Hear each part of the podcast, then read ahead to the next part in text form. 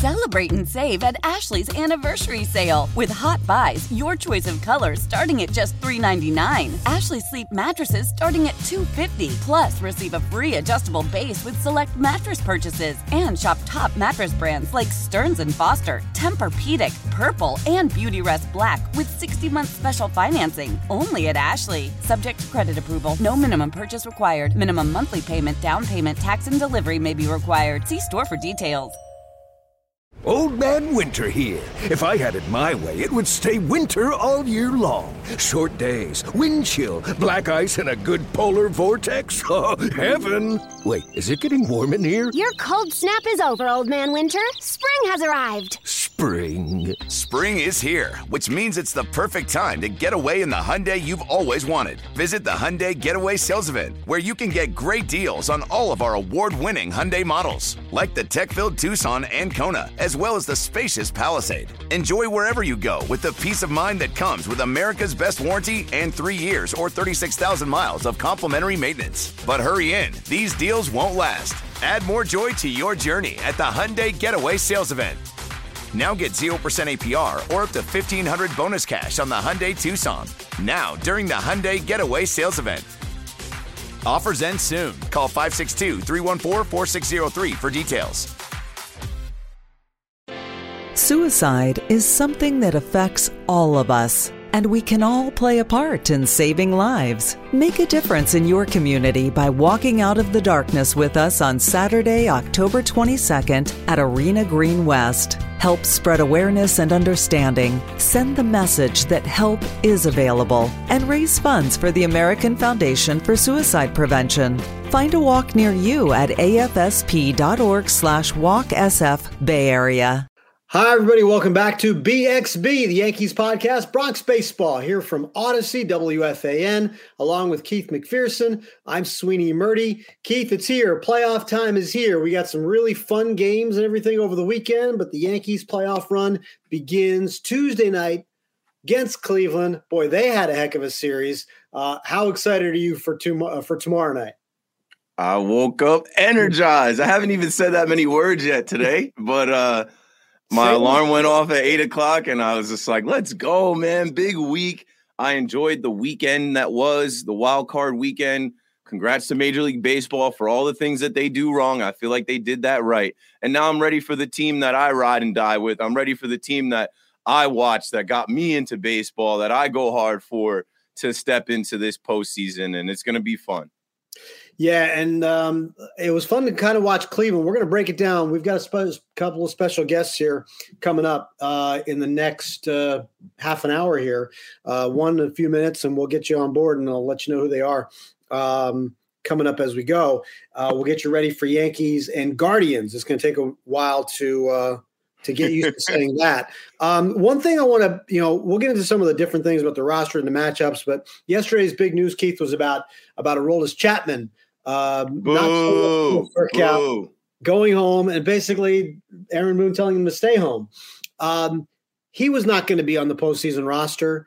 And even if he was, I think we all knew that he was not going to see important innings. When was the last time you saw an important inning? To think that he was going to get one now, um, I, I think you had to understand what was happening. But this is still a very disappointing move from a guy who has been a part of this team for a long time.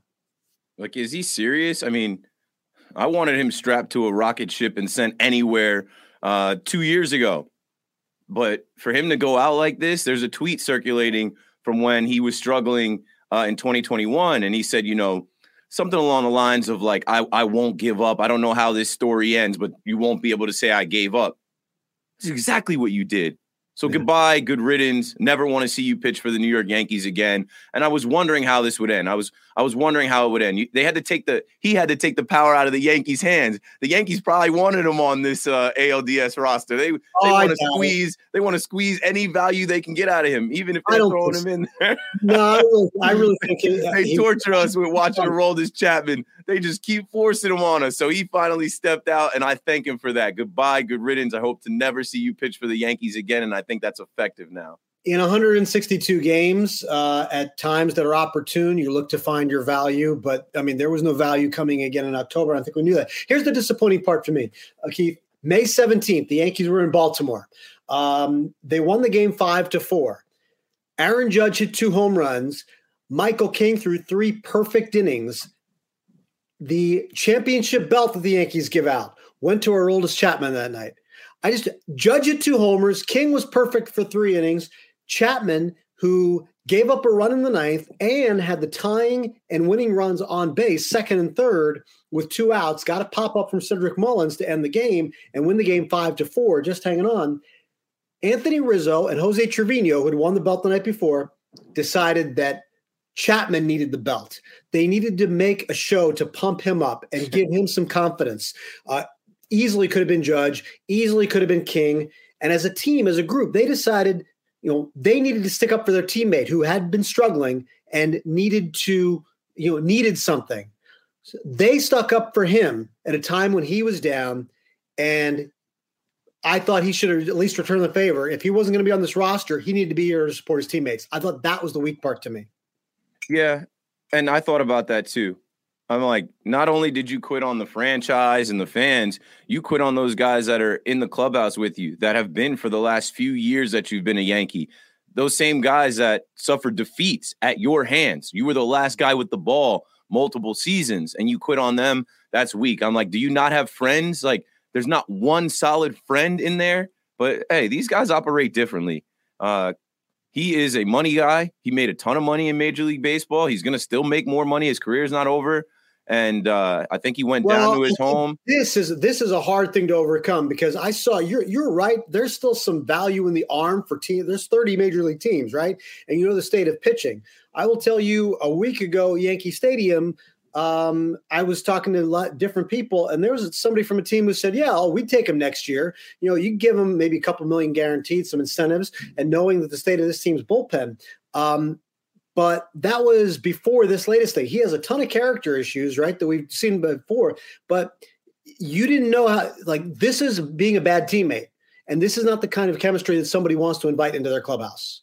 Yeah, but some, you know, people have already said the Marlins, right? He's already down there. Some, Miami, I get some, it. Some lower level team will take a chance on him, but I'm like, okay, now that you know, to throw this into everything, this isn't going to throw the Yankees off. Sure. But like, do you not have one friend that you don't think is going to be affected by this going into this postseason, uh, going into this first round? This kind of throws the rent a wrench into the team chemistry. But I think he was already on the outside of the team chemistry. He already was doing his own thing. I've watched him pitch and give it up and not look competitive, sit in the dugout, staring to the stars. I feel like the guy lost his closer job this year and he was checked out. So good riddance. Like I'm I'm I'm happy actually. When I when I actually sat down and thought about how it ended, I'm like, good. There is no way Aroldis Chapman gets to enter this postseason. That's another thing that makes me feel good about the Yankees. I don't think he was going to see important. If he even if he found his way on the roster, he was the guy coming in, and clearly a, a situation didn't mean anything. That game I described to you on May 17th, it was his ninth save of the season. It was his last. Uh, he did not get another save after that. Um, and you know, and the coaches too. Listen to how, when was the last time you heard the manager or the coach say a bad word about Aroldis Chapman through all the struggles? These uh-huh. guys stood up for him, and I think that was the um, that was the disappointing part for me. But he is off the radar now. The Yankees try to work through their other bullpen issues to try to figure out how to get through game one here. Uh, Keith, I've got a perfect game one scenario for you. Okay. Uh, you saw how important starting pitching was to teams that advanced from the wild card round. I think it's throwback. I think it's back to the future for game one. I think it's Gerrit Cole for seven, Jonathan Loáisiga for two. If you can make that script happen, I think that's the best way for the Yankees to go moving forward here. I just need a Gerrit Cole complete game shutout, Nestor Cortes complete game shutout. I don't know. I'm, I did not see you going that far back. Come on now, be realistic here. No, I don't. I don't know. What I will say is uh, the Yankees have more than enough to do what they have. Not uh, underestimating the Guardians, but they won that series scoring three runs yeah. in 24 innings. So on home uh, runs, by the way, let's remember, okay? Yeah, and a team that doesn't hit home runs. I watched that series closely. I was scouting them. I'm like, all right, let's see what Cleveland's got. And uh, you know, was, they were early games, they were cold games, but uh, they don't scare me too much. I think uh, one thing that I took from this wild card round, you need that long ball in October, and I know a few guys on the New York Yankees that can hit it out. Yeah, I mean that's really that's what it's about. I mean, you know, it, it showed in almost every series uh, that you saw already how big the home run ball plays, um, and and Cleveland's a big part of it. You know, you know, trying to keep them. It's because they're a contact team, right? And the Rays had a lot of strikeout pitchers working. So did so did Cleveland. I I'm curious how the matchup's going to go, and we'll talk about it a little bit more. But I have let's go back to the rotation. You mentioned Cole, Cortes games one and two. Severino's pitching game three. Um, I don't know where it leaves Taillon and Germán. If if you need both of them on the roster, and the roster won't be set until Tuesday, I don't know if you need all five starting pitchers, but um, I feel like that's still the best. I have no arguments with the way they line that up. Cole Cortes Severino is exactly how I would have done it. It's it's what I expected. I know we uh, stirred the pot, or me personally, for over a month. I've been stirring the Nestor Cortes game one starter pot. Like, hey, maybe there's a chance. And uh, we heard so much about how people were lining up their arms for this past weekend. Like, can I can I speak on that for a second? I know there was strategy. I know there were some teams anticipating being in the DS and lining up, uh, you know, one of their better starters for the DS. But when I looked at this tournament, this three game series, which you play three game series in baseball all year, Mm-hmm. You can sweep a series in two games easily. Why don't you line up number one and two no matter what? Because if you win game one, you're trying to eliminate the team game two with your best two guys. If you lose game one, you're trying to survive and not be eliminated game two. I really didn't see any strategy about planning ahead. You can't plan ahead. You have to win and yeah, then you can yeah. start planning ahead. So I, I, love that the Yankees just bypass this wild card. I hate the wild card. I've been to wild card games uh, when it was obviously the single elimination. I'm glad that they get to go into this five game series and uh, we'll see how they they do. And I think they'll be fine. I feel I feel like with Germán and and Taillon, if those guys are pitching, we're in trouble, right? Those guys I think are the piggyback guys. Those are the two starters that you you bring in if one of the starters were to struggle. Yeah, and Germán can be occupy more of a long relief role, not necessarily the emergency ripcord thing. But um, you know, for the for the Cortes should be starting over Cole crowd. Um, I, I will just leave you with this let's say you lose game one. Who would you feel more confident in starting game two if you lose game one, Cole or Cortes? Uh, listen, you gave Gerrit Cole a lot of money to start games like this, okay? And it's David Cone talked to me about this uh, during the rain delay uh, a couple weeks ago uh, in the Red Sox game. Is like, listen, you know, this is a guy. The more opportunities you get, the greater the chance you have to be successful. And give me, you you you come here for the opportunities, and sometimes you're going, you you know, you're not going to succeed, but give him the ball in game one because that's what you're supposed to do. But if you lose game one, by for whatever reason, Cortes in game two is a pretty nice safety uh, safety valve. And it, it's such a switch up, right? You go to the lefty, you go to the low arm slot, the uh, uh, different leg kicks. It's just a you know a different plan of attack when you go from Cole to Cortes And hey, let's say you you lose the first two, which I don't expect. Then you got Sevy going out there coming off of his no hit bid. You got Sevy who's fired up more than ever after being on that 60 day IL. That's the guy that you're going to ride and die with to uh, stave off elimination. I, I think that's the term. I'm I'm happy with how it's it's going to set up. We have to survive Gerrit Cole in Game One, and I think there's a good chance the Yankees will. It's listen. It's if there's one hitter for Cole to worry about, it's Jose Ramirez. Uh, Jose Ramirez has done well against him in the past. He's it's clearly the most dangerous hitter in the Cleveland lineup. You saw the long ball in Game One of that Tampa Bay series. That was the difference maker uh, for Cleveland in the Game One victory. Uh, you know, I hate to say that nobody else worries you because that's the part about October. Sometimes you just don't know who, you know, Trent Grisham could uh, come up and worry you. Um, and Profar. Uh, right. I mean, anybody, right? Um, Oscar Gonzalez. But Oscar Gonzalez I feel Kluber. like Jose Ramirez is the guy that if you know, it's like Toronto. It's like it was like the game earlier this year where Cole pitched against Toronto. He dominated eight other hitters. Vladimir Guerrero Jr. hit two home runs against him, dominated everybody else, and it was a pretty good lineup. It's kind of the same thing for me, Keith, against um, against Cleveland here. He's got to make sure that Jose Ramirez stays in the park, and I think he can get everybody else. Yeah, I think it's about Cole mentally, right? We know what type of stuff he has, but he mentally cannot self destruct right? He mentally can't know that he's facing their MVP, whether it's a Vladdy or a Devers or a Jose Ramirez. He can't, you know, or a Shohei Ohtani. We've seen all of this.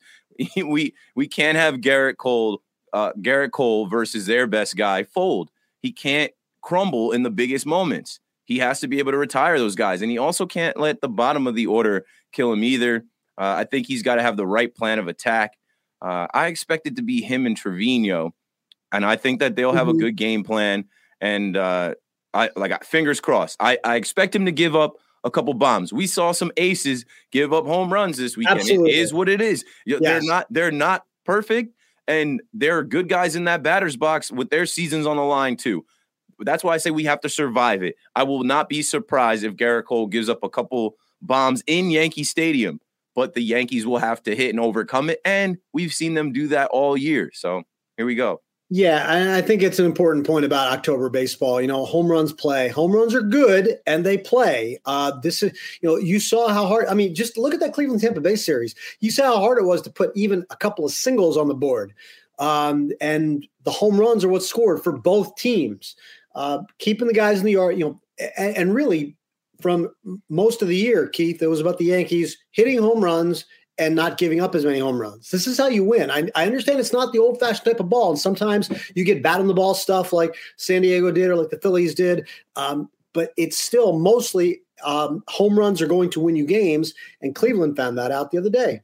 Can we go back to Carl Mijo's uh, comment? Maybe Ryan can put it back on the uh, screen. Are are we worried that Cleveland is warmed up after playing in the wild card and we could be cold with a longer break. They played in Ohio. It's cold there, and they look pretty cold to me. I already mentioned they played 24 innings and scored three runs. Well, 21 of those innings were scoreless, I believe, or uh, 20, 22 of them were scoreless, I believe, because that first game, it was just the sixth inning, and the second game, it was the 15th inning, the bottom yeah. of the 15th, the top and bottom of the of the sixth in the first game. So talk about being cold. I think they're still cold. I don't think that they really, you know, they played a long time, yeah. but it wasn't like they played good baseball over a long time. It wasn't like we're looking at them like we're looking at the Mariners. I think the Mariners are warmed up. I think the Mariners are ready to go. I think the Mariners are ready to put bat to ball and throw innings. Um, I'm not really so worried about this uh, layoff or this time off. The, the Yankees have been doing their workout days the Yankees, I think, are are are going to be better for having the rest. Right? They had a few guys like Matt Carpenter gets an extra week to ice up or stem or do whatever he's doing, and uh, the Yankees have the opportunity to come in at home fully rested, ready to go, don't have to travel. We were rooting for them to play. I was saying, I don't care if you play 18 innings Saturday, burn the whole bullpen, use every right, arm right, you have, go for it. And you were rooting for um for Tampa Bay to win that game, weren't yes, you? Yes, I was. Make it go three.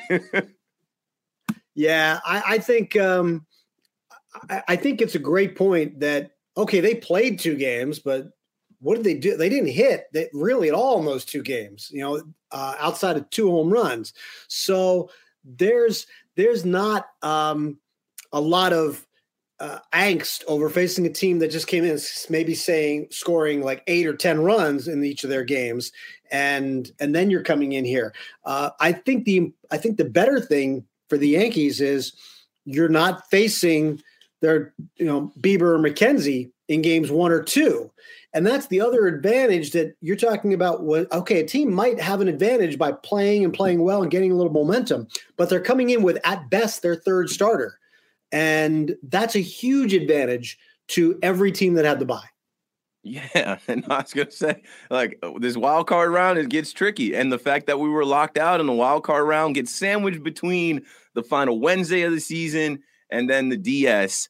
I like our chances. I've I've already liked our chances, but the way that it's set up, where we play two games at home and we're not facing their one and two, and we mm-hmm. have our one and two, must win games, in my opinion and also the environment. Progressive Field is not Yankee Stadium. Ohio is not New York City. There were some empty seats in Ohio. There were some people that left early because 15 innings in the cold is not it. Um, I, I just know what Yankee Stadium is like. I've been in there for the postseason. It's been three years since we've had postseason baseball in the Bronx. It doesn't matter if it's Tuesday, club going up on a Tuesday, they are going to be in the Bronx Zoo. And if they're not ready for that, like they weren't ready in the beginning of the year, where, um, you know, they had, uh, I can't think of his name now, climbing the wall in center, Myles Straw. Myles Straw, yeah. Myles Straw climbing the wall and uh and Steven Kwan running into the wall or not being like it's going to be a lot on top of them if they're not ready to go Tuesday and Thursday. And the Yankees know what that is. You know, Giancarlo Stanton came out and said as soon as the anthem's over, it's the best environment in baseball. Yeah, home field advantage for real. So let's go. I'll see y'all there. I think uh, I think it's intriguing to see how they come out offensively because we've talked about you know the Yankees having this layoff and some different issues. You know, Aaron Judge had the monster season. It was a quiet finish because of how he was being pitched to. I wonder if this is how Cleveland goes after him again, saying, "Okay, let Gleyber Torres beat you. Let Giancarlo Stanton beat you. Don't let Aaron Judge beat you. I mean, we've already talked about like what the what the Yankee strategy should be against Jose Ramirez. I wonder if Cleveland's going to do the same thing here, Keith. Judge is going to be leading off. Uh, I think if anyone is smart, I was watching Chris Young on MLB Network, and he's like, after the season Judge put together, no one is going to let him beat them in October. They're going to walk him. They're not going to pitch to him. They're not going to give him anything to hit. After the season that he just put together, you would be fools to go and try and challenge him in October. You know, he has shown if you throw the ball in the zone, he's going to hit it out. He's going to make you pay. So, yes, it is going to be about the guys around him. I need a big run out of Anthony Rizzo. Josh Donaldson, if you have anything left, we need it now. We need to see it now. Giancarlo Stanton, this is supposed to be your time of the year. You had a couple home runs these last few weeks that were big. We need that too. Gleyber Torres, we've seen postseason Gleyber, and we started to see it in the late uh, ends of the second half. He slumped a little bit, and then he came alive. I- am excited for the Yankees. A pinch hit from Matt Carpenter. We saw that. I saw Juan Yepez come in for the Cardinals. I know it didn't uh, end up helping them win, but they took a 2 0 yeah. lead off a pinch hit mm-hmm. uh, home run, and, that was giving me flashes like, hey, that could be Matt Carpenter in a big exactly. spot. It yes. can't be just Judge carry us. He carried us this far. He helped the Yankees get a first round bye, but now it's about the entire team. And we saw as it got weird in these last couple weeks, chasing 61 and 62, the rest of the team rose to the occasion. Oswaldo Cabrera hitting the ball out, uh, Harrison Bader being a spark plug. It's about everybody else around him getting it done, and I think they will. You're listening to BXB. It's the Yankees podcast, Bronx Baseball from Audacy, WFAN. He's Keith McPherson. I'm Sweeney Murti. We're previewing Yankees and Guardians. Game one coming up Tuesday night at Yankee Stadium in the ALDS. It is a best of five series Tuesday and Thursday, games one and two, with a Wednesday off day in between. That creates a little bit of a different scenario, too. Um, our first special guest had some technical problems. Keith, this happens. We're only on episode 10, I believe, right? But our second one is coming coming, and I I will we'll just keep going, and hopefully. Um, this is uh, this is what happens when you're going live and you don't have time to figure it out. You just keep moving on, and we're going to keep doing that. Hopefully, in about ten minutes, we'll have number two, who will end up being number one, and uh, we'll get that together. Uh, but want to remind you to subscribe and follow and leave reviews and tell everybody how much you like us and uh, pass it on to your friends. Uh, everywhere, anywhere you get your podcasts, you can catch us all throughout this Yankees postseason. Keith, the youngest team in Major League Baseball. I can't tell you how many times we heard that over the course of those two games against Tampa Bay that the Guardians are the youngest team, that the youngest team. Celebrate and save at Ashley's anniversary sale with hot buys, your choice of colors starting at just $3.99. Ashley Sleep mattresses starting at $2.50. Plus, receive a free adjustable base with select mattress purchases and shop top mattress brands like Stearns and Foster, Tempur-Pedic, Purple, and Beautyrest Black with 60-month special financing only at Ashley. Subject to credit approval. No minimum purchase required. Minimum monthly payment, down payment, tax, and delivery may be required. See store for details. Old Man Winter here. If I had it my way, it would stay winter all year long. Short days, wind chill, black ice, and a good polar vortex. Oh, heaven! Wait, is it getting warm in here? Your cold snap is over, Old Man Winter. Spring has arrived. Spring. Spring is here, which means it's the perfect time to get away in the Hyundai you've always wanted. Visit the Hyundai Getaway Sales Event, where you can get great deals on all of our award-winning Hyundai models, like the tech-filled Tucson and Kona, as well as the spacious Palisade. Enjoy wherever you go with the peace of mind that comes with America's best warranty and three years or 36,000 miles of complimentary maintenance. But hurry in, these deals won't last. Add more joy to your journey at the Hyundai Getaway Sales Event. Now get 0% APR or up to 1500 bonus cash on the Hyundai Tucson. Now, during the Hyundai Getaway Sales Event. Offers end soon. Call 562 314 4603 for details. When it comes to air quality, the bad news is that wildfires and air pollution have really degraded the quality of our air. But the good news is that we are all realizing that the quality of our air, especially our indoor air, is really darn important. In 30 minutes, Puro Air will remove allergens, dust, smoke, and gases from your room. It uses a stronger type of filter called HEPA 14, and it filters pollutants at a microscopic level. Check out everything Puro Air has to offer at getpuroair.com. That's G E T P U R O A I R.com it could work two ways. Okay, maybe they don't know where they are on Tuesday night with 47,000 screaming Yankees fans, or it could be like, oh, wow, this is what it's like, huh? They're gonna know. They're baseball fans, and I watch them. Like they have a, I can't remember his name now.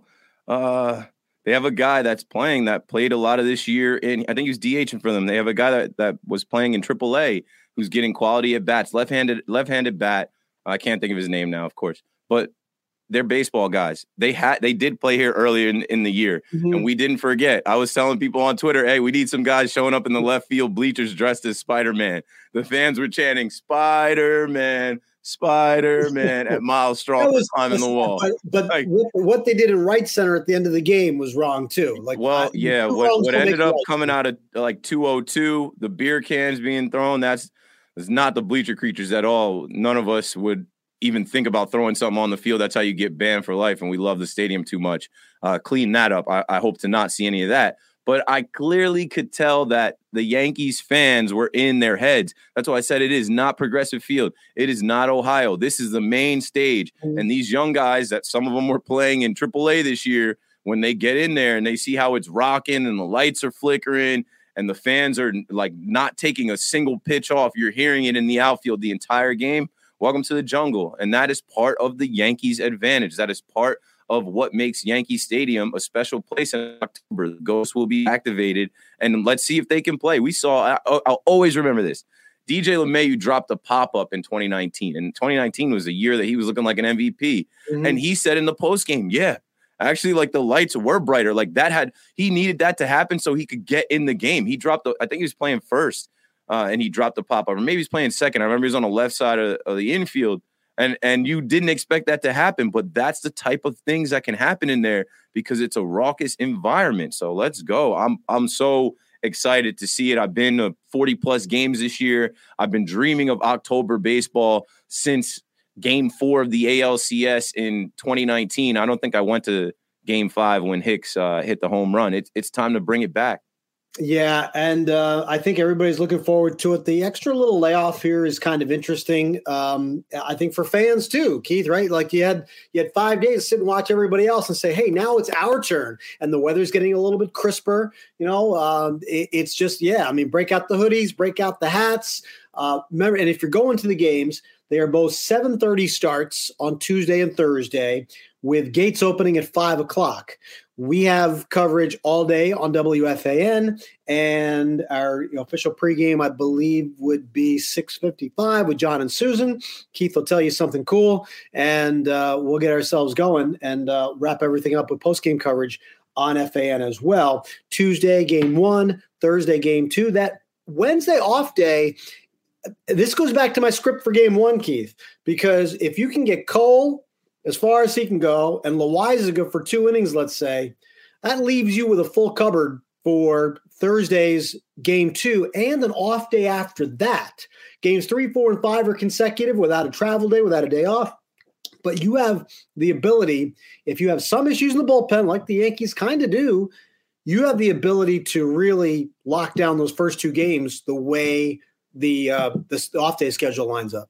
Yeah, I don't need a Monday game five in the Bronx. Like mm. I hmm. said, they should take Tuesday and Thursday, and then I understand if they drop the first one in Cleveland, but then take the second one Sunday and be done with it. It is it is lined up so well for the Yankees. Uh, it'll just be if they don't if they don't win this first round and they come out cold, it'll be an ultimate collapse and it'll be a disappointment but I just don't see that. These guys have so much going for them in there. Like they have so much talent.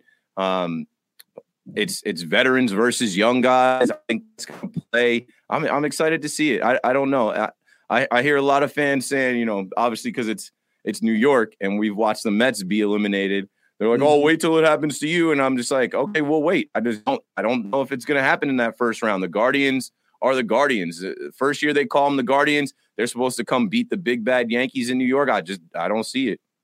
It's um listen, everything is a pothole in October. Okay, you can't take anything for granted. That said, I've had people, you know, people around the league text me and tell me, listen, the, there's no way the Yankees to taken out by Cleveland. You know, Cleveland's already. You think about it, they were basically a 500 team for much of this season. They had a great September to blow out the rest of the competition in the Central, which wasn't very competitive. And the Yankees went through the American League East, which was extremely competitive. Um, and they had to maneuver through that. They got through a period without uh, with some big injuries, and the reinforcements now to the roster, the way the roster is shuffled, you're now looking at Carpenter and LeMahieu as probably both bench players the way this roster is currently set up. like embarrassment of riches. I don't think anybody drew it up that way going into this season. If somebody would have told you coming out of spring training, the Yankees would get to October and you know their bench bats would be Matt Carpenter, who was nowhere near the team, or DJ LeMahieu, who has a six-year, ninety million dollar contract. Those guys would be on the bench, right? Mm-hmm. Uh, Oswaldo Cabrera, talking about young guys. Uh, I don't think the lights will be too bright for him. I think this guy got comfortable. I think he is show ready. He is pro. Um, I don't know. There's nobody that I'm looking at really besides Gerrit Cole um, that I'm worried about. I don't expect to see Aaron Hicks in there. Uh, Josh Donaldson, I think, is a gamer, right? I think he's going to show up knowing, hey, this is October. I've been here before. I'm 36 years old. Uh, this is what they brought me here for and paid me for. I got to have a big moment. He has had a flair for the big moment. Um, Aaron Judge, you don't have to talk about. Uh, Carlos Stanton, you don't have to talk about. These guys have been here before. And I think the biggest thing about these Yankees right now is there are guys that have felt that pain that were eliminated last year, that were eliminated in 2018 by the Red Sox, 2017 by the Astros, 2015 by the Astros. Like those guys can build off of that experience. They're hungry. They know this is the year, right? The people talking about Judge and his contract and where he's going to go, what he's going to do. Hey, well, Brian Cashman came out and, and reiterated it. He made sure he said it loud and clear. He wants Aaron Judge to be they, they want to retain him, of course. Well, you know what would help? A run to the World Series and winning one. It's going to be hard to leave New York if you have a, a parade and uh, it's not that far away, fellas. It is not that far away. With this new format, you you win uh, three games out of five here against the Guardians, and then you got to face your arch nemesis, the Houston Astros, who of course I want to face. And let's not guarantee them either. The team of destiny is going there to face Houston, and they're familiar with them. I like what the Mariners did, knocking out the Blue Jays. Right, uh, this is going to be so much fun that was pretty incredible to uh, to see Seattle do what they did, especially with the uh, you know with the comeback in Game Two when you're down by a bunch of runs, and uh, that and you know this is what's great about postseason. We're gonna do the same thing. I think we saw a lot of it in the San Diego Mets series too, where you question certain moves. Uh, Gausman coming out in Game Two, you know, I, it was it was there were people already questioning that, but then what happened after that really set everything spiraling in an entirely different direction it was craziness and i don't think you know we need to be, we need to be prepared for the fact that there is a real good possibility for craziness.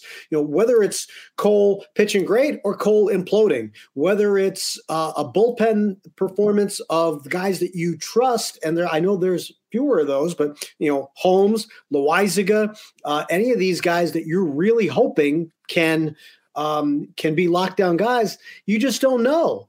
Um, and I think that's the um, you know that's the brilliant part about watching a postseason game and just not knowing. You can go. You're going to have to be prepared to go off script. Hey. And there's our special morning. guest today. So we welcome in Ron Darling, and let me promote this properly.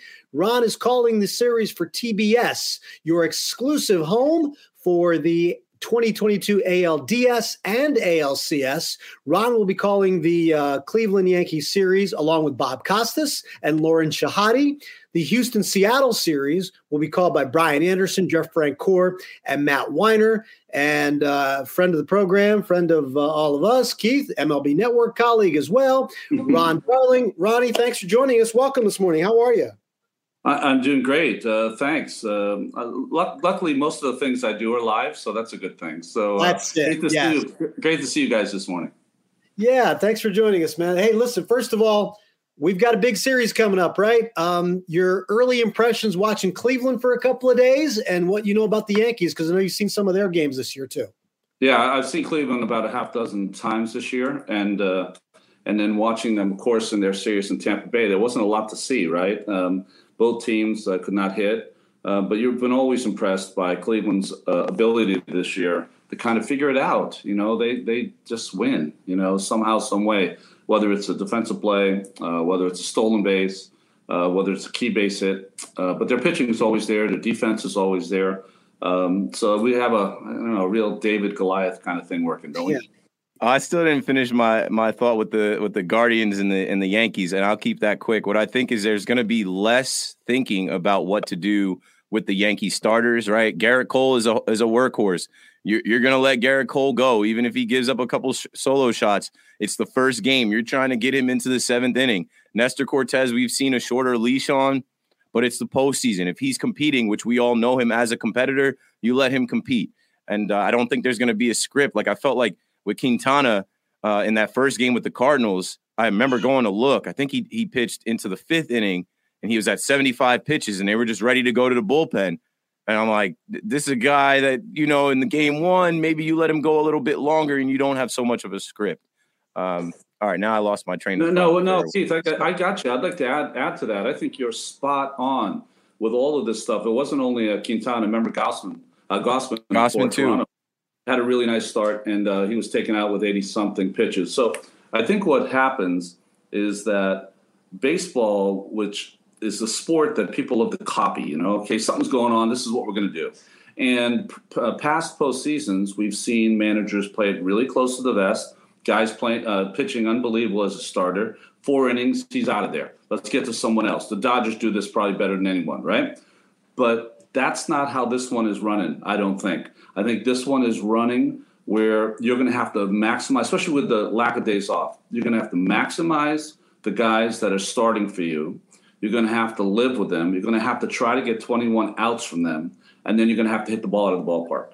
I mean, that's kind of where we're at uh, with the 2022 postseason. So, Keith, you're spot on. I, I think that the managers who don't realize quickly enough that we've got seven pitchers we want to pitch, right? You you have a 12 man staff, whatever.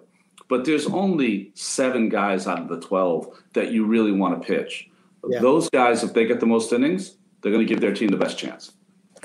Gerrit Cole gets the ball in game one. Uh, Ron, he's been a guy who's struggled with the long ball. You talked about hitting home runs. And I mentioned this at the top of the show with Keith. I said, you know, kind of what you're talking about, about stretching guys uh, as far as far, as far as you can. I think perfect script for the Yankees in Game One is hit a couple of home runs. Gerrit Cole goes seven innings. Jonathan Loáisiga goes two. The Yankees have had some bullpen issues, and then you're set for after day off to reset your bullpen again. I think that's a script for Game One. Um, how do I mean? I would think that would work pretty well if you told Aaron Boone that, but Cole and his penchant for the long ball has been a bigger problem this year. What do you think? Uh, well, you're absolutely right. Um, you know, he's had uh, what uh, I think I did two starts where he gave up three home runs uh, in the mm-hmm. start. So, um, but this is the the great foil for him, right? He's facing the Cleveland Guardians, who are a team that uh, does not have tons and tons of power. Uh, so that should help. Um, you know, it, it's just to me when I watch Gerrit pitch, and you know, he is as good as it gets in the game as far as stuff, competitive. Um, he always reminds me of the guy because I'm like this a little bit myself. Like you start a crossword puzzle and you make a mistake early in pen and you throw it away. I want I need a new I need a new paper. I got to redo it. Um, yeah.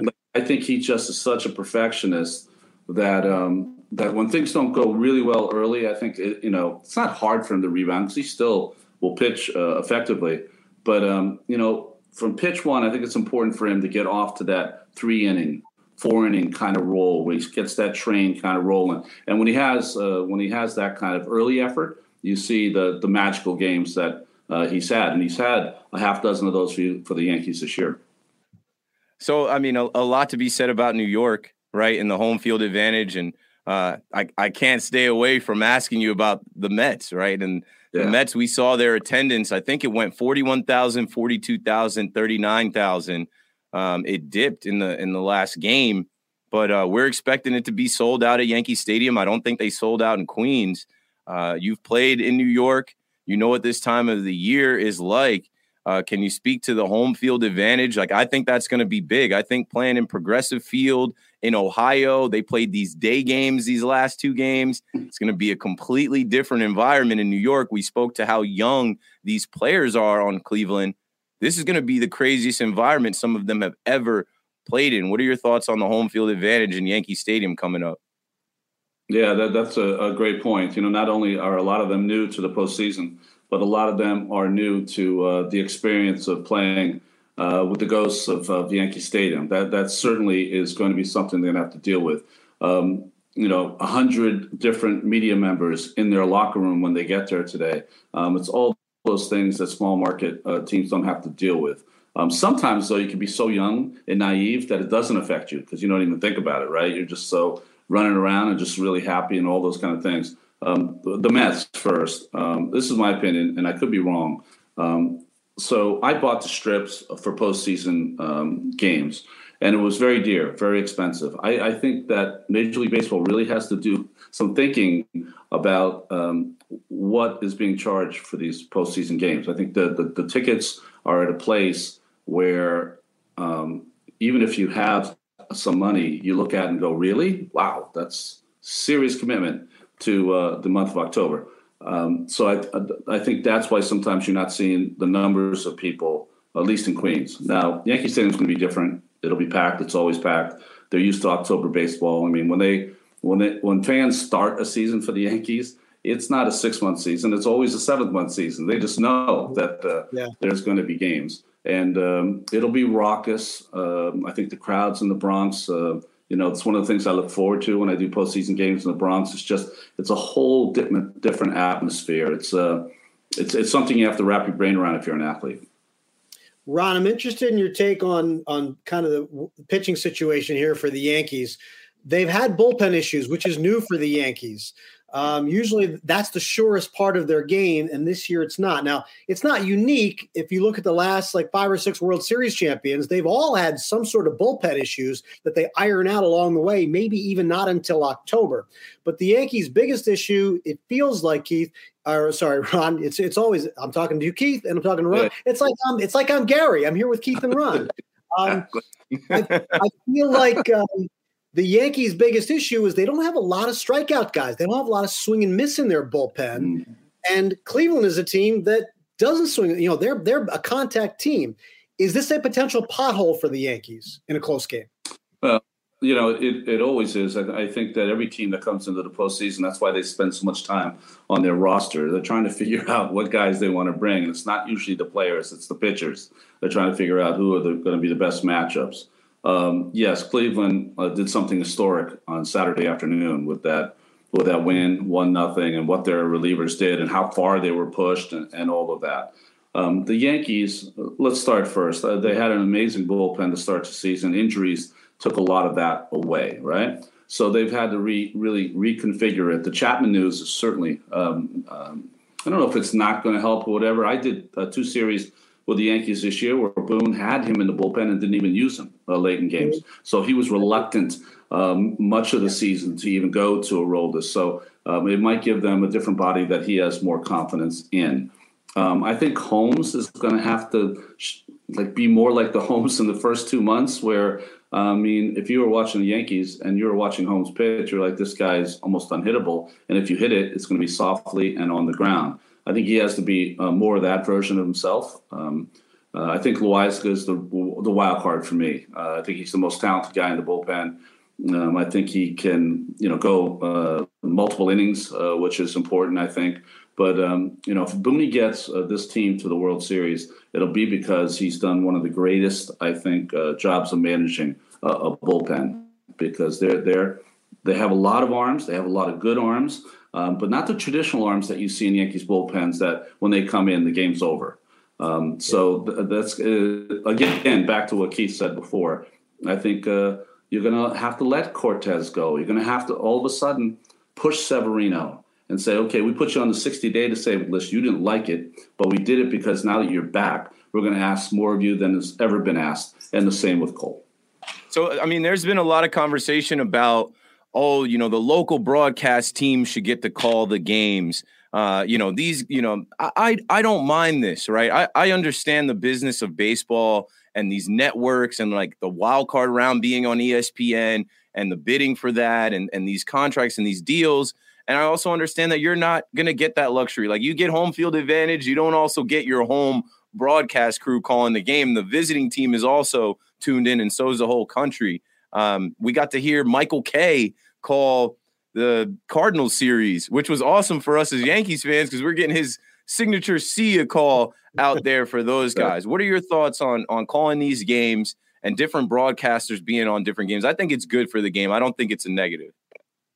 Yeah, uh, well, I, I, think that um, I, am you know, being a local broadcaster as well. I'm hip to uh, how fans feel because when you fall in love with your team over the summer, you fall in love with the broadcasters too, and you know their syntax, you know the way they roll, what they say, how they say it. Are they being serious or are they taking a shot? You know, all the different things that the local broadcasters will do. For the Yankees in an historic year that they had this year, boy, there was a, a flare up because Michael Kay might not get the call number 61 or 62.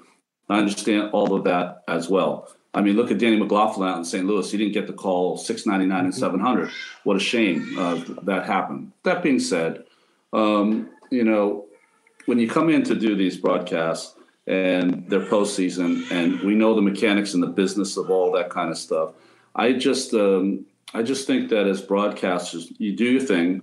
Um, you want someone that's down the middle, I think, for these broadcasts because if they came off um, uh, with any kind of slant to it, then that would be criticized as well, and that's all right too. Criticism is is part of this job, uh, but I think I go into this game knowing that before the game I'll talk to uh, John and Suzyn, which I love to do. They have insights that I don't know about. I will t- certainly talk to David Cone, who's been a really good friend of mine, who'll be able to clue me into. There you go, right, John and Suzyn. John and Suzyn bobblehead. There you go. There we go. The Yankees. Maybe win. you could trade one of the Gary, Keith, and Ron bobbleheads for, for Suzyn. That'd be awesome. And, and then uh, David Cone is one of my dear friends. Um, you know, local broadcasters know things that I would never know because they've watched that team all year. So you try to tap into all the resources and all the strengths that the Yankees have in their broadcasting team to help you know something that maybe you won't know uh, through your research. Uh, Rana, I don't want to make. The, I, am going to leave Shohei Ohtani out of this debate, but I think you're going to have two guys in the series who are going to be one and three in the MVP race, right? You've got Aaron Judge, you've got Jose Ramirez. These are the guys who each team is going to say, "Don't let him beat us." Now, the Yankees have kind of gotten used to this in the last few weeks, where Gleyber Torres has really benefited in September uh, with RBI opportunities and cashed them in. Giancarlo Stanton started to get hot again in the last couple of days of the season. Um, so the Yankees have a little bit of experience with this. For Cleveland, is it as simple as avoiding letting Jose Ramirez beat you? Uh, I don't think it's as simple as that um, because uh, they have a lot of different pieces and they don't strike out. They make contact, so you're going to have to play defense. You have to do all those little things. Yeah. Um, but I will tell you that the Cleveland people feel like Ramirez, maybe not with 62 home runs, but every time they need a big hit, they get it from Ramirez. That's how that team feels about that player. And boy, you know, he's been a top five MVP guy for what, five, six years now? So uh, it's nothing new.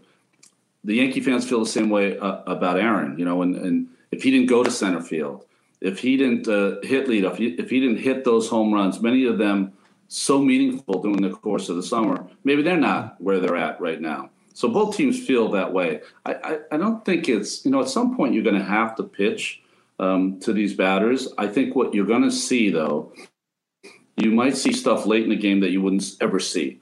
Um, for example, in Toronto, John Schneider, their manager, runners at first and second, ended up walking Judge, right? Um, with two outs to load the bases, even though the runners were on first and second, empty base third. He loaded the bases because he didn't want to face Judge. I think you're going to see some of that kind of stuff uh, to Judge and to Ramirez uh, in this series because it just um, no manager and no pitcher uh, wants to face those pitchers when the uh, those hitters when the game's on the line. And I think you'll see that. You can't let those guys beat you. You we just were talking about that. We don't expect Judge to be pitched to. We don't expect uh, Ramirez to be pitched to. I'm glad you mentioned the defense, though. Right, the Yankees improved their defense this season, and uh, the the Guardians play good defense. The Mariners play good defense. Like postseason teams are are good defensive teams. They save runs. Um, I think the advantage the Yankees are going to have is Yankee Stadium, the dimensions of Yankee Stadium, playing defense.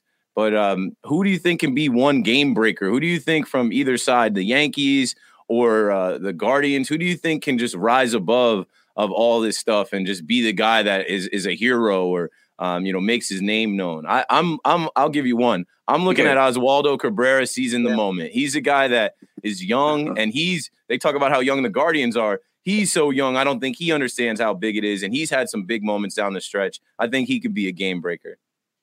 Uh, uh, that's a great choice. So I'll stay away from him. I love that player, by the way. I, I love watching him play. I love the energy that he brings, and I think he was vital uh, down the stretch uh, when the Yankees were trying to figure out if they were going to um, finish off the division. Um, I think he was vital uh, to that team and, and, the life that he brought. I'll go with uh, I'll go with one player and I'll go with one group. Uh, the Guardians, I'm going to go with uh, Andres Gimenez at second base.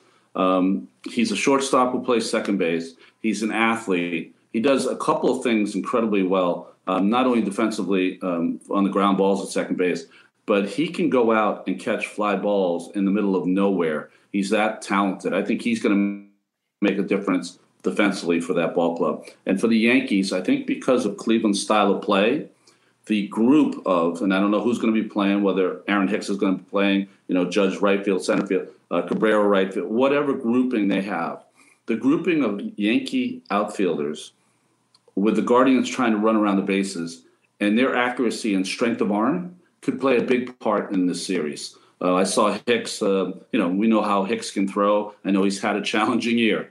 Um, but he seemed to be coming out of it a little bit there at the end. If he gets a start, no one throws better than him in the in the game. Um, Aaron is as accurate uh, as, as Judge and strong arm as there is in the game. Cabrera, um, all he did was throw people out when he came up, uh, playing right field, a position he's not that familiar with. So strength of arm, accuracy of arm with New York Yankee outfielders could play a big part in this series. Ron, last one for me here. Uh, well, actually, I got one more, but um, the managers here. Sorry. Uh, Terry Francona is going to go to the Hall of Fame. I think we all agree, right? With his resume going yeah. from Boston to Cleveland. Uh, Aaron Boone has had a lot of very good teams, has yet to make it out of the ALCS. Um, this is, you know, it's not a three game series, but a five game series is a short series. Is there any sort of advantage to Terry Francona having been through these wars and winning more postseason series than Boone has as manager?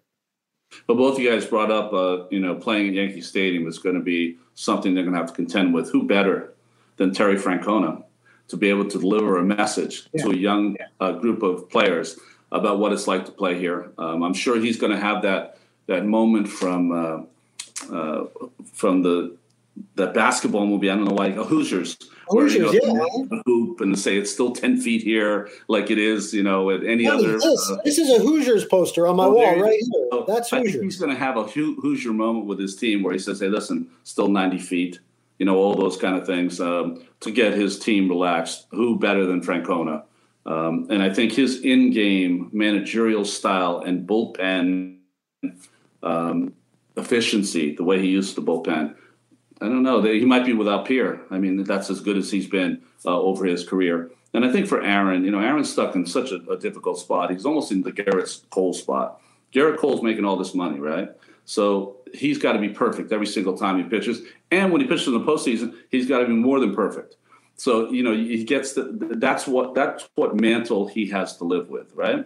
And with Aaron Boone, he's the manager of the New York Yankees. So if you're the manager of the New York Yankees, it's World, World Series or bust, man. You know, there's no other way to go. And, and those are hard things to deal with, but both of them knew signing and being the manager or being the, uh, you know, the top ace of this team brings that with it.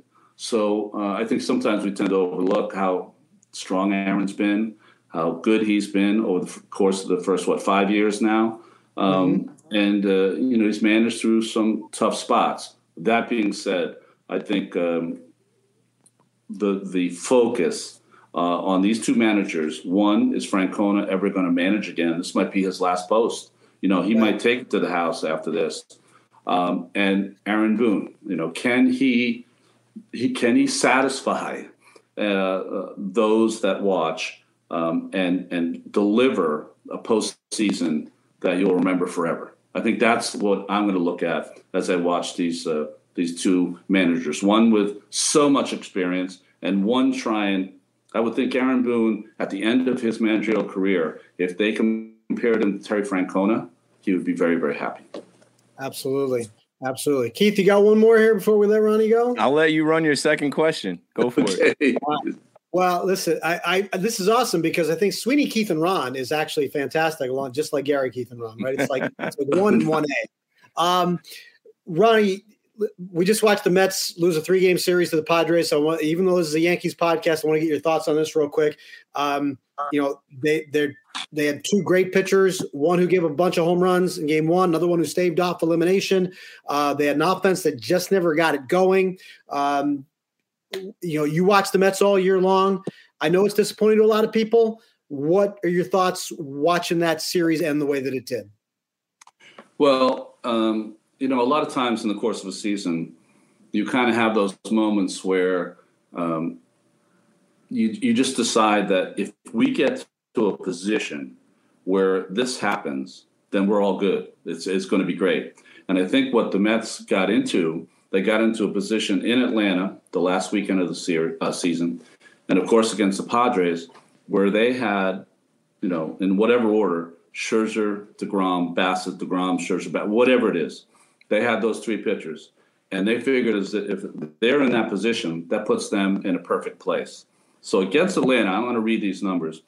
Against Atlanta, those three pitched 14 to third innings, 17 hits allowed, six home runs, ERA close to seven. Against the Padres, 14 and two thirds innings. That's three pitchers now, 14 and two thirds innings, 15 hits, five home runs, ERA seven and a half. So when you're looking at what happened, is that on the biggest um, stage when they needed it most, uh, their three best pitchers couldn't deliver the way they wanted to, team mm-hmm. wanted to, fan base wanted to. It's very simple, right? Um, that being said, was a joy watching this team play all year. They were fun. Um, they were a good group. Um, uh, the pitching was, I mean, it was just a really fun, with a lot of great storylines. It was a great team to watch. And I feel sad for them because this is the reality of the postseason is that watch out what you wish for because here you are and you're in the middle of it and this is a chance to really shine. And the next thing you know, you got a tea time today at 10 a.m. You know, so um, it's, uh, it's a hard game. And I think Max Scherzer said it best. You know, it's the highest of highs, and then occasionally you have a team that's going to have the lowest of lows. And I think that's where the Mets are today. Yeah, and um, you know, I think I think I heard Gary say last night on SNY, you know, it reminded him of 1988. It was such a tough loss, but the thing about 88 was that team had won a World Series, and it felt like the end of something. This yeah. feels more like the beginning of something. Yeah, I mean, I, I know that lowest of lows from 1988, so I know how bad mm-hmm. it can yeah. be. And when people say the sun will come up tomorrow, um, not for the Mets today. Maybe tomorrow, maybe Saturday, maybe Sunday. It's not coming up today. All right, that's Ron Darling. Remember, you can. He's crying some tears. You know, he's letting his fans out. That's it. Um, we will uh, we will be watching Ron along with Bob Costas and Lauren Shehadi on the Yankees Guardians series Tuesday night, Thursday night, 7:30 first pitch in the Bronx. TBS is the exclusive home to the 2022 ALDS and ALCS. So if they continue on, if the Yankees move on, Ronnie, maybe we'll break that down with you again in the next round. Uh, Brian Anderson, Jeff Francoeur, and Matt Winer had the Houston Seattle series for TBS as well. Ronnie, thanks so much for the time this morning, and uh, I'll we'll you know we'll see you at the ballpark. All right, Sweeney, Keith, thanks so much. Appreciate it. Good Bye-bye. talking to you.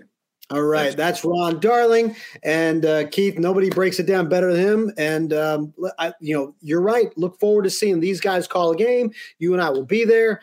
Um, and I guess we're going to come back after game two and uh, break down the first two games for you, and maybe another guest or two along the way here as well. Um, so, I, listen, there's not a whole lot else left to say except play it on the field and kind of see what happens. This is the exciting time of year, right? This is the best. Uh, it's just fun. Uh, you know, like I just laughed there. uh, the Mets fans got to understand that like this is part of it, right? You you wanted to walk the walk and talk the talk and and be the kings of New York. Well, someone's coming for you, and uh, you know just how you thought you had it lined up with Scherzer, Degrom, and Bassitt. It didn't work out back to back weekends with the Braves and the Padres. It it doesn't always work out how you have it scripted. It doesn't always go as people have on paper, and that's the beauty of it. You got to win the games. You got to play the games and there's good guys on both sides. So what we're hoping as Yankees fans, right? They earned a first round bye. Um, they have home field advantage. They should be able to beat the Guardians in this series, but they could fold too. Anything can happen. You need to be at your best in October, and that's what makes it so much fun. These are the best of the best. You know, the Royals don't sneak in. Uh, you know what I'm saying? Like the Reds are not going to be on anyone's TV screen. These are all the marquee names and pitchers and players that we all know and that we've all seen. And this is the dance. This is the tournament. It was a great weekend so far. Expect it to be a great week. It's different than we've seen before, but uh, I expect it to be a, a, fun time at the ballpark this week.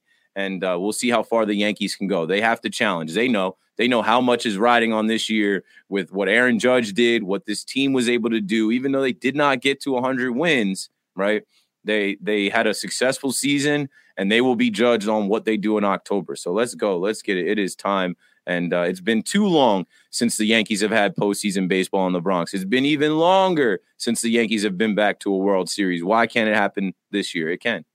I can't say it any better than that. He's Keith McPherson. I'm Sweeney Murti. This is BXB, Bronx Baseball, the Yankees podcast from Audacy and WFAN. Find us everywhere you get your podcasts. Make sure you subscribe, follow. It's all free. Uh, write some reviews, some nice ones if you can. And make sure you come back here. We've got you covered after game two of the ALDS Friday morning, right back here. Uh, and also, we're on the socials all game long and on WFAN after the games as well. So make sure you follow. On Twitter, he is at Keith underscore McPherson. I am at Yankees WFAN. Our producer is Ryan Chichester. Thank you to Ron Darling for jumping on board and helping us preview the series. We will find you again after game two. Thanks for listening.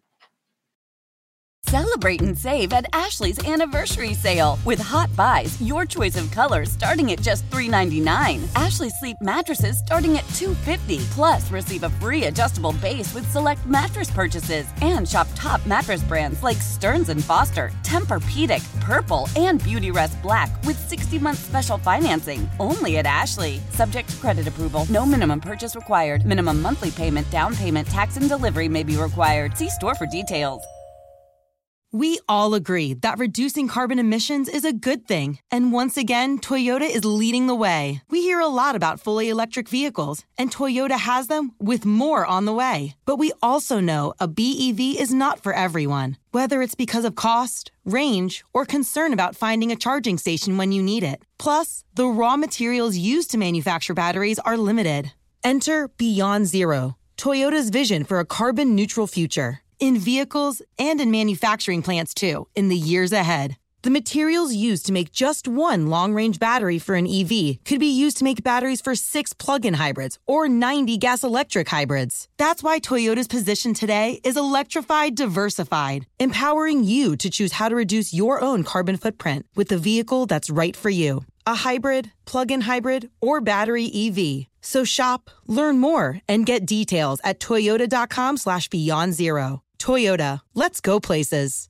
Old Man Winter here. If I had it my way, it would stay winter all year long. Short days, wind chill, black ice, and a good polar vortex. Oh, heaven! Wait, is it getting warm in here? Your cold snap is over, Old Man Winter. Spring has arrived. Spring? spring. Spring is here, which means it's the perfect time to get away in the Hyundai you've always wanted. Visit the Hyundai Getaway Sales Event, where you can get great deals on all of our award-winning Hyundai models, like the tech-filled Tucson and Kona, as well as the spacious Palisade. Enjoy wherever you go with the peace of mind that comes with America's best warranty and three years or 36,000 miles of complimentary maintenance. But hurry in, these deals won't last. Add more joy to your journey at the Hyundai Getaway Sales Event. Now get 0% APR or up to 1500 bonus cash on the Hyundai Tucson. Now, during the Hyundai Getaway Sales Event. Offers end soon. Call 562 314 4603 for details.